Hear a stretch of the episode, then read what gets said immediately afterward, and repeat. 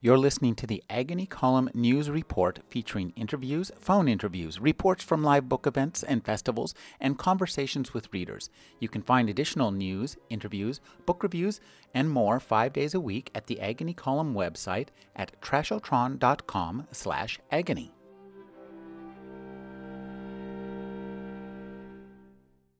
Jessica Queller has written for television shows that include Gossip Girl, The Gilmore Girls, Felicity, One Tree Hill, and Ed. Her first book is Pretty Is What Changes. Thank you for joining me, Jessica.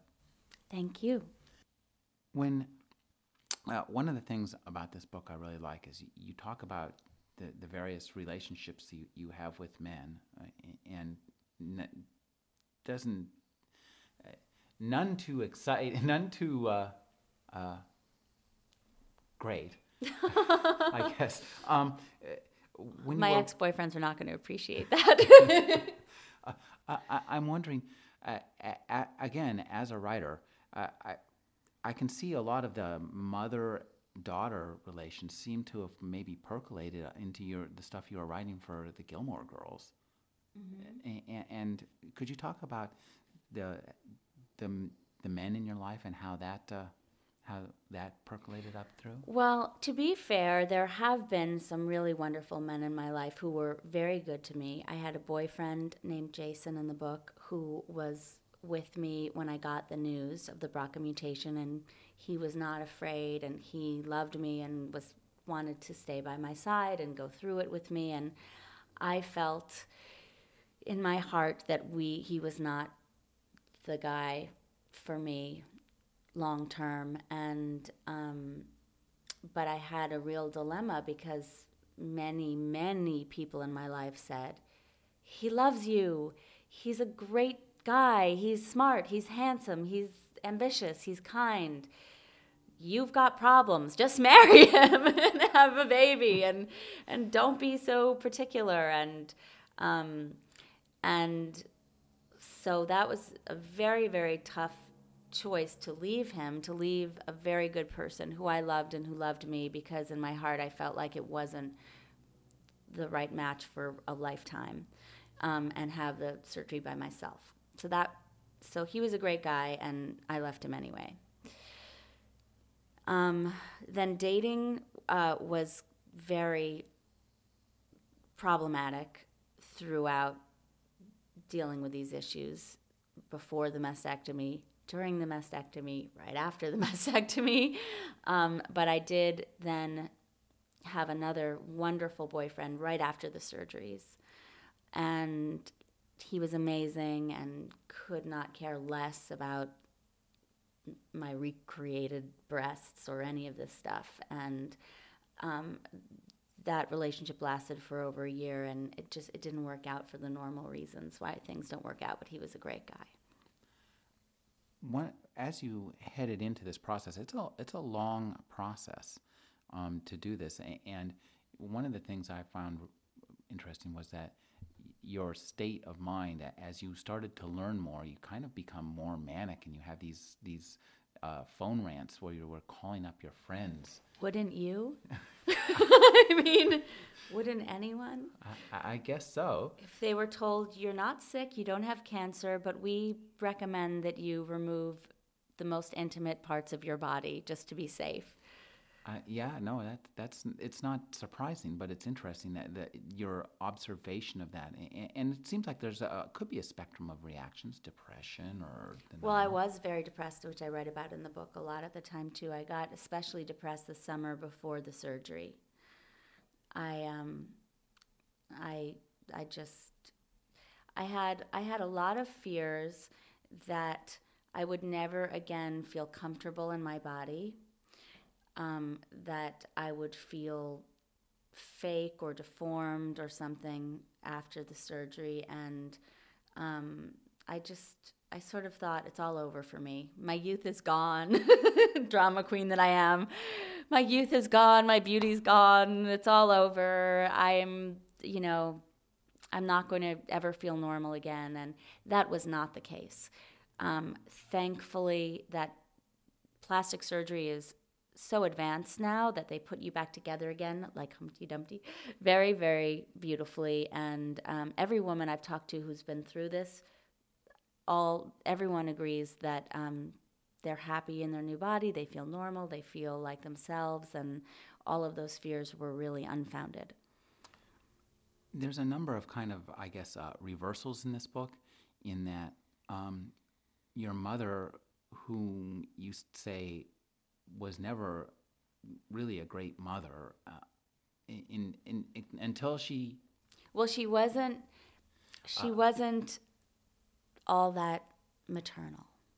Until she wasn't maternal until until she was succumbing to cancer.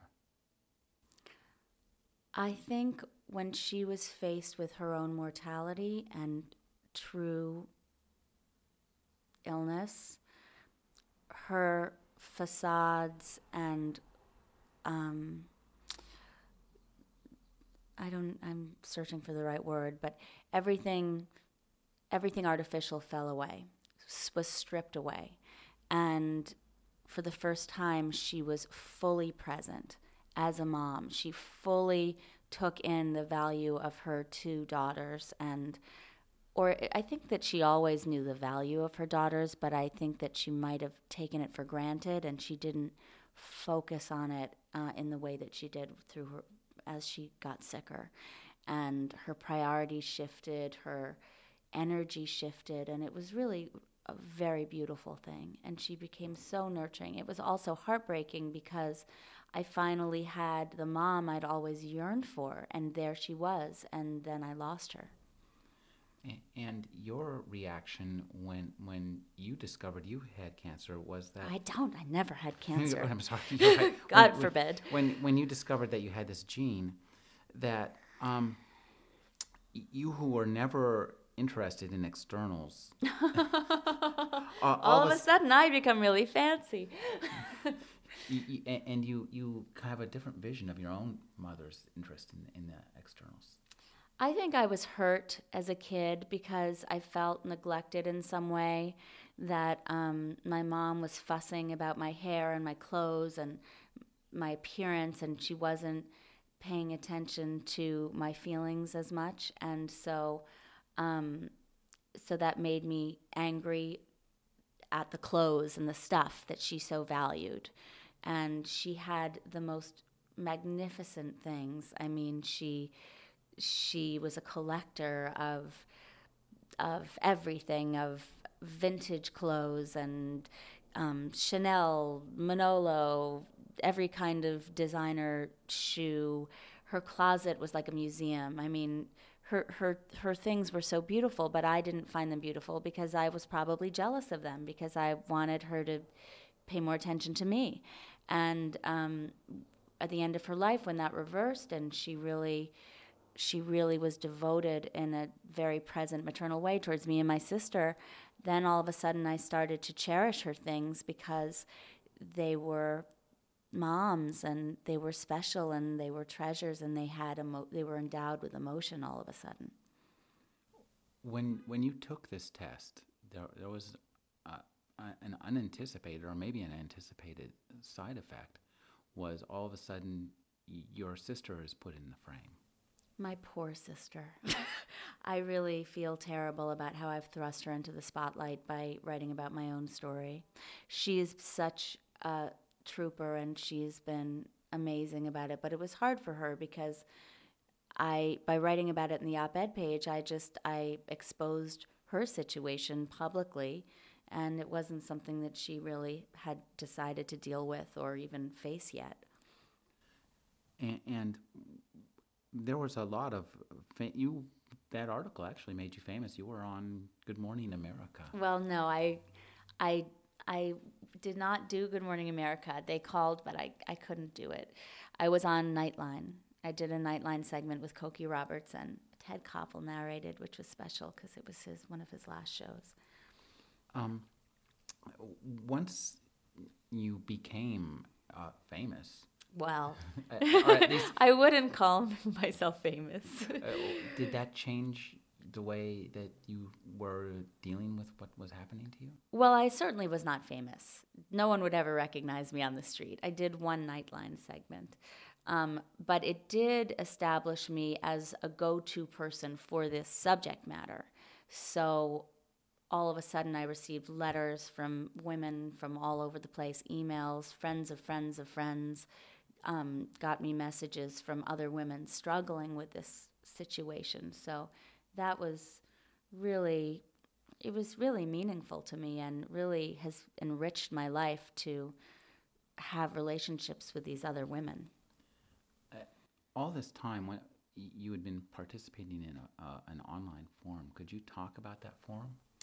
Well, I also I wasn't exactly participating either. I was a voyeur. Yes, um, there is a website called Facing Our Risk of Cancer Empowered, or FORCE is the acronym, and it is a tremendous resource for anyone with the BRCA mutation. I I I think I'm safe in saying it is the largest national resource on the subject, and it's got up to date articles, links to everything, and the most popular part of the site is um, the message board, where women and men who are affected by the BRCA mutation write in questions. There are endless threads. Anything you could ever want to know on this topic is is there somewhere. But actually, your situation was somewhat new because I think most of the uh, people who had this or, or who had been diagnosed with this had, you know, already had relationships and, and had children, had lives, and, and you were kind of at the pre life stage. That's still. right. Um, again, I tested positive for the gene in 2005. And so even three years ago, um, it was it was it was rare for a youngish woman who was single and dating to undergo a prophylactic mastectomy. In the past three years, that's changed entirely. Now it's caught on, and there are hundreds of young women in my situation. So on the mes- message boards now, there there are lots and lots of single women in the situation. But three years ago, I, I really couldn't find anyone in my situation there once you, you had this diagnosis, y- you really didn't believe it. And you actually went and got a, a, a second test. And, and, frankly, as I read the book, my uh, I didn't. I had no idea about any of this stuff, and I didn't know what had hap- what was going to happen. So I was kind of turning the pages, trying to figure out what's happening, and, and, and hoping for the best. I was hoping, well, maybe this test is all just bogus, but you know, or or something. But that's not the case, is it? No, Unfortunately, it's not the case. The test is very accurate, and it's been around long enough to um, have been the subject of many medical studies. So, I took the test a second time, which I had been told by every medical advisor that that was not necessary, but I guess I'm a neurotic and my dad is too. So we thought before I take a drastic action like choosing a mastectomy, I'd better be damn sure that there was not a lab mess up and the test was accurate. And once once you got this back, there's a, a really funny part in this book it, it, where you're talking uh, about you know what what your choices are and you've got it laid out like a Starbucks drink. Oh yeah. Well, I wrote it that way to make it more palatable for the reader. um, there's just there's a variety of choices. Uh, believe it or not, there are many different types of mastectomies you can have, and there are many many different procedures for reconstruction for breast reconstruction. You can use silicone implants, you can use saline implants, you can use your natural body tissue from your belly, you can use your natural body tissue from your tush, you can use it from um, your the, your back, and each one has a fancy name, and um, you can you can have the incisions um, a certain way. You can have nipple sparing mastectomy or skin sparing mastectomy, or um, oh, the list just goes on. So you have to become very educated to figure out what risk level you're comfort what you're comfortable with and what's right for you. But when you made this choice, there was no guideline, was there? I mean, you your doctor. It's not like the doctor says you should do this. I mean, I, every time I've been to the doctor, eh, you go to the doctor and they say, okay, well, this is the problem. This is what you'll do, and then you go away. Uh, and it's kind of nice because you don't have to think.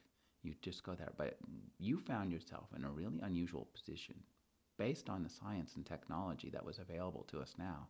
That where you had to make the decision, our, our social uh, system had hadn't caught up with the science. That's right, and I think that that is going to become more and more common uh, for every disease that's associ- that's associated with genetic tests because.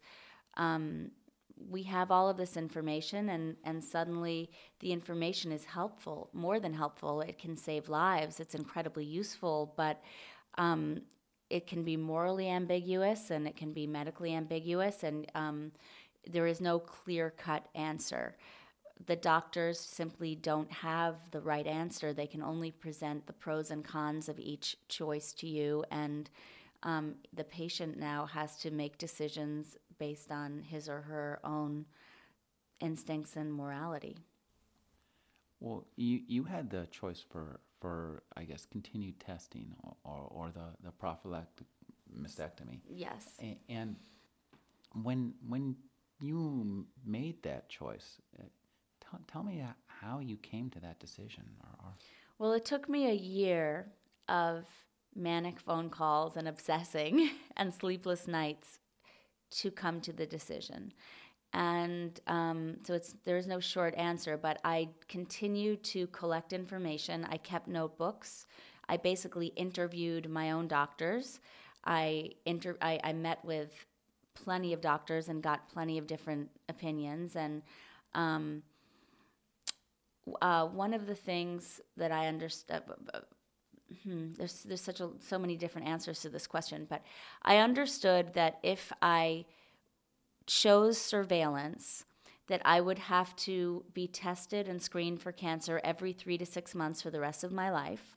And I'd have to go through this battery of tests every three months and the fear of finding something and the false alarms of um, we think we see something. And because it's you we have to be so careful. And i would have to have biopsies and and all sorts of things. And so um, so the process of waiting for cancer to hit seemed terrible to me and and and having the specter looming over my head consistently really and the other deciding factor was when I met with a breast surgeon in Los Angeles and I said, okay, let's say in the absolute, let's say I, I, I wait and we do surveillance and I do get cancer. I'm in the 87% group and I'm the one who gets cancer.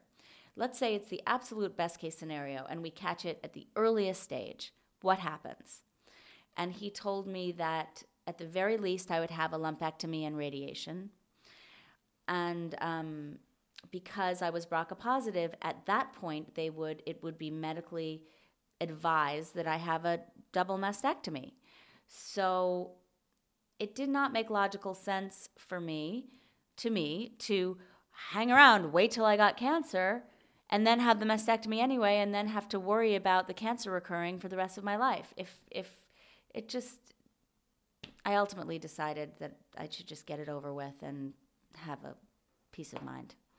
It, you have this description where you worry that you perceive yourself as a time bomb, mm-hmm. which I think is really it, it's a scary but informative vision of hmm. yourself.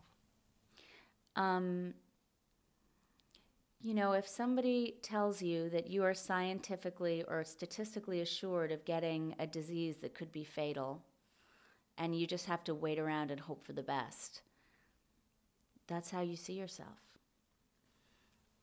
Once, once you decide to do the surgery, you find yourself plunged into another weird world, mm-hmm. which is mm-hmm. the world of, uh, of the surgeons themselves. Mm-hmm. And, and the first, the, the first reconstructive breast surgeon you talk to, is just doesn't sound like the best choice. No. Um, his name is Dr. Ward in the book. It's not his actual name. And um, interestingly, he's he is one of the top reconstruct uh, plastic surgeons in California. So he is an excellent. Um, uh, I want to say the word esthetician, or he he makes he creates beautiful aesthetic results for breast surgery for um, his breast patients, but um, he was so focused on the aesthetic results that he suggested I not remove all of my breast tissue. I, I keep a percentage of it around to cushion the implants because it's sort of hard to describe in an interview, but um, if you're a normal woman, if you're a Hollywood actress and you say, I want to get a boob job, you go in, you choose silicone implants, and you put them in, and they're cushioned by your own natural tissue. If you're a mastectomy patient, the point is to remove every bit of tissue possible, every cell, except for a thin layer of skin and muscle. So when you put the silicone in, there's nothing to cover the plastic casing except a layer of skin and which means you can sometimes see the rippling of the implant you can see the contour of the implant so um, this this doctor suggested that I keep some of my tissue to cushion the implant because it'll make it look prettier and softer and more natural. And I said, but doctor, the whole point is to take out every cell so I don't get cancer. And his response was, well, you'll still decrease your chances of cancer. You know, so you'll decrease it by 85% instead of 90% or whatever the number was. And, um, but you'll look fabulous. At, at that point, looks became less important to you. But but also, interestingly enough, uh, you wanted to change your breast size, and this was an opportunity. So it's interesting how This many. is also embarrassing. this whole this whole book subject. Well, yes. uh, i i that's one of the things I found about that that uh, really appealed to me. How, how frank you were ab- about this book, about the way women perceive their bodies and their breasts. Mm-hmm. There, there's all sorts of scenes in this book Mm-hmm. where you're with your friends or you're with other people who have had mastectomies, and, now I'm a guy, so I, it's uh, kind of embarrassing for me to talk about this. Mm-hmm. Y- you and your friends are sitting around whipping off your shirts and showing us that this is a not not the way most men perceive women behave to behave. I have found I have the most incredible women friends in my life, and I have found that women come to the rescue and help each other in crisis, and it's such a beautiful, amazing thing.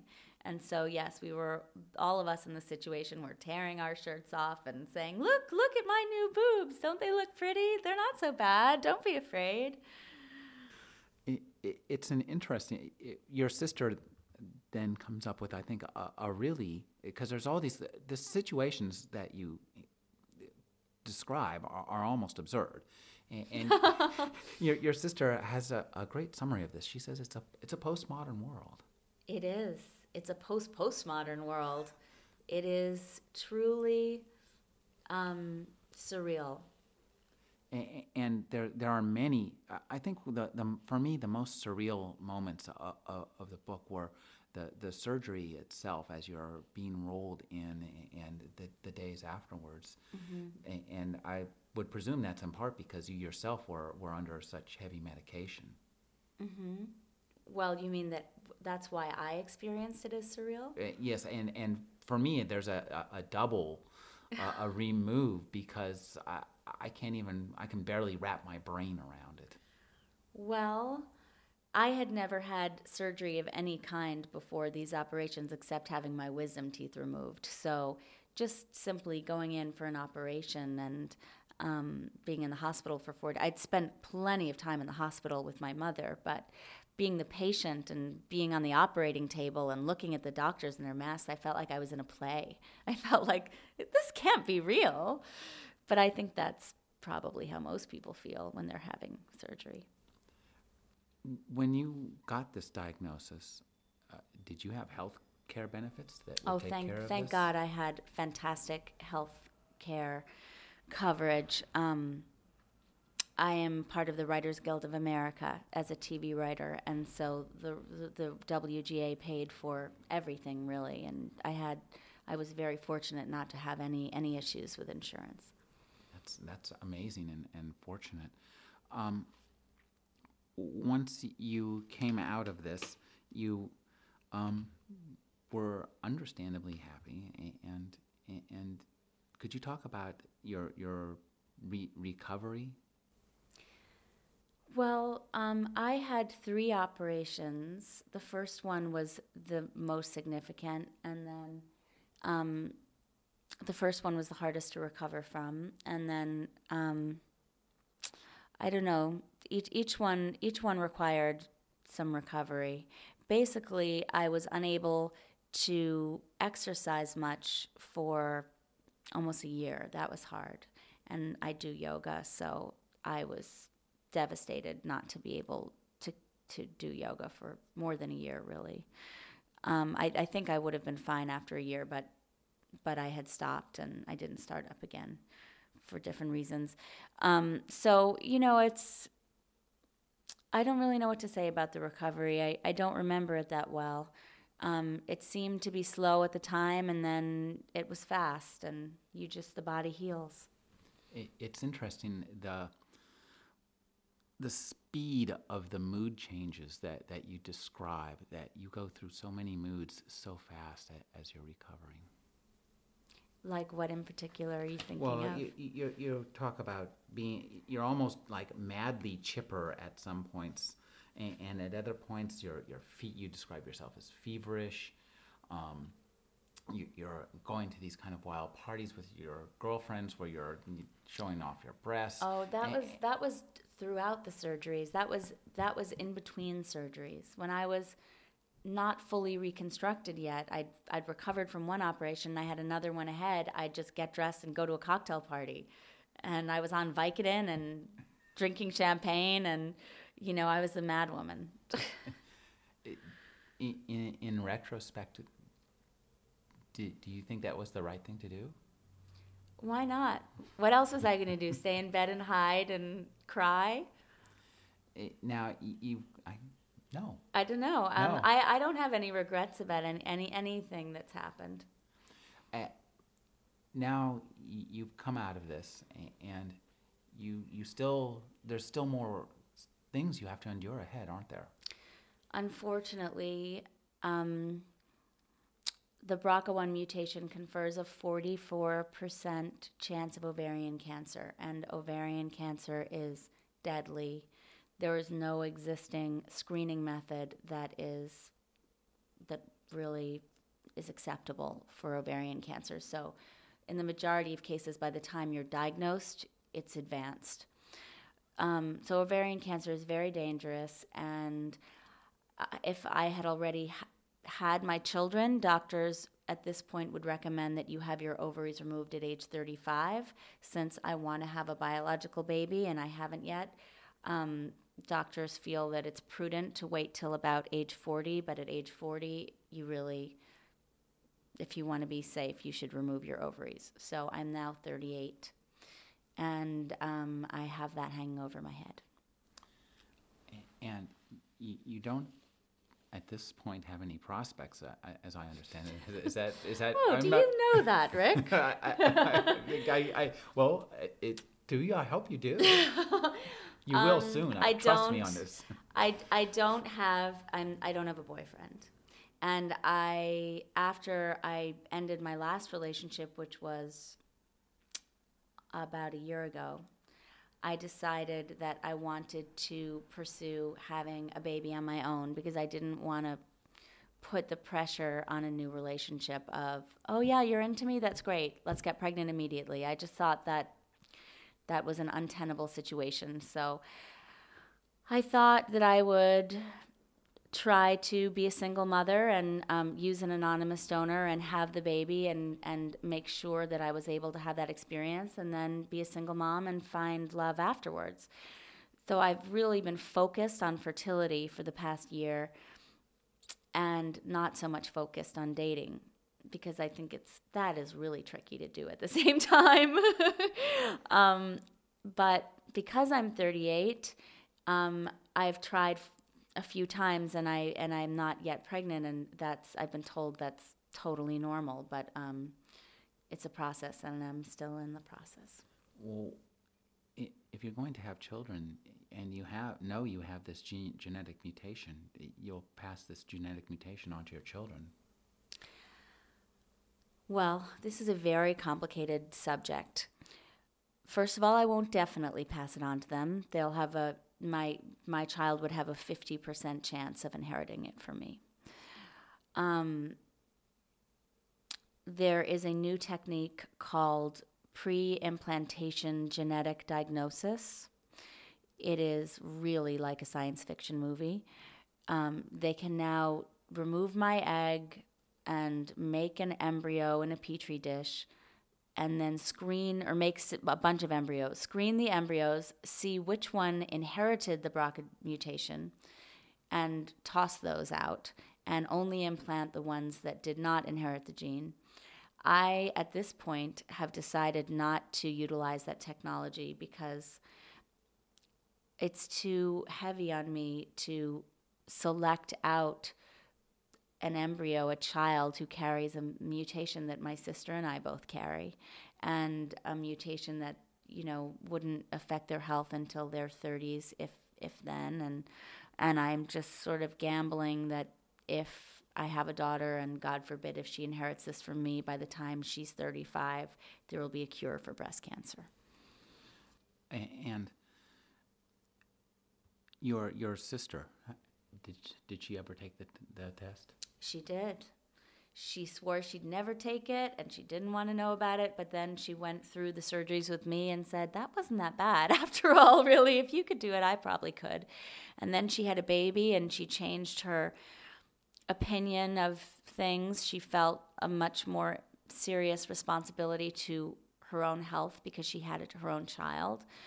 And so she took the test privately, did not tell her husband or me or our dad and she ultimately she did test positive and she finally told us about a month later and she quickly had the surgery. when you decided to write this as a book, um, what at what point were you in in the the, the, the this process? I was working on the book proposal during my surgeries. So, um, uh, since I, I left the Gilmore Girls and I left TV writing and decided to take a hiatus from my normal job, which is as a TV writer, to give myself time to recover and go through the operations. But I'm very work oriented, so I thought, well, what am I going to do other than sit around and feel sorry for myself and try to heal? So I thought, well, this would be a good time to write a book proposal. So I was working on the proposal before the operations, during the operations. It was very hard because I was in the thick of it and I had no idea how the story ended and I didn't know what the story was. Um, but I, I pretty much um, figured out a take on it and, and finished the proposal and sold the proposal just as I had finished my final surgery and was going back to my normal life. So I started writing the book. So, so the, so the events were unfolding as I was writing the book. And the the prose in this book is really quite beautiful. It's very clear and and it's funny too. Thank you so much. It, that means so, a lot to me. It's really wonderfully written and, and readable, and it, there's also, I guess, a lot of suspense. So could you talk a, a, about the, the the actual crafting of the prose? Did you have to rewrite this? Did you show this to people? Well, I'm a drama writer, so my writing tends, I, you know, I think tends to be theatrical because I, I write drama for television, and that's what I do. Um, I I had figured out the structure of the book in advance b- before I wrote the proposal, and I knew that I wanted the first third of the book to chronicle my mother's diagnosis of ovarian cancer and end with her death and the second third of the book to, to pick up from when I tested positive for the gene until my surgery. And the last third was um, the surgery until present day. So I knew the structure. I looked at it as a three act structure. I kind of looked at it as a play, and um, and I had the prologue in there that was played with time a little differently, but. Um, so I had a very clear outline. I outlined the book, and, and one thing that was lucky when you're writing nonfiction is I knew the story. I didn't have to invent anything. I knew exactly, except the stuff that hadn't happened yet while I was writing. I, I knew what happened, and I knew how I felt about what happened. So it really was a matter of just sitting down and having the discipline to put it down on paper. Um, I had one friend who was so wonderful. I, I, had a lot of friends who supported me through this process, but I had one girlfriend who's an actress and incredibly bright girl, Jillian Bach, went to Brown University and is just an all around smart, great person. And she stayed up every night and would wait for the installments. And she'd read chapter by chapter and just give me her feedback as a reader and tell me, I think you're getting a little too loopy in this section. And, um, you know, I I'd pull back on the self indulgence in this section. So she was she just gave me very frank emotional responses. You know, you're. It strikes me that you're writing in a genre here. I mean, there are other cancer memoirs out there. Did, um, well, there's one amazing book called Cancer Vixen mm-hmm. that I adore. That is a graphic novel. Um, you know, I I like to think of it as a me- just sheer, just simply as a memoir. Um, but of course, it is an issue book as well.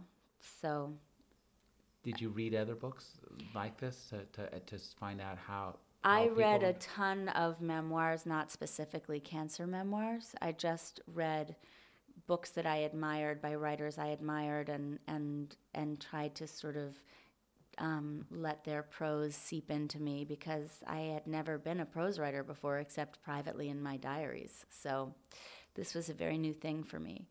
Um, I read a ton of books, and one of my favorite writers is Tobias Wolff, and I read This Boy's Life every day before writing because I thought his prose was so clean and lucid and funny, and he's one of my very favorite writers. So, are you working on another book?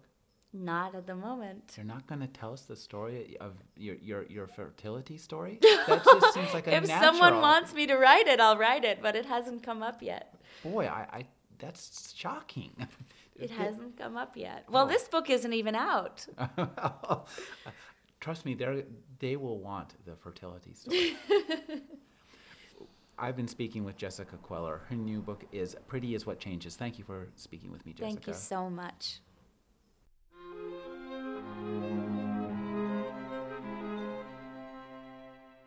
You're listening to the Agony Column News Report featuring interviews, phone interviews, reports from live book events and festivals, and conversations with readers. You can find additional news, interviews, book reviews, and more five days a week at the Agony Column website at trashotron.com slash agony.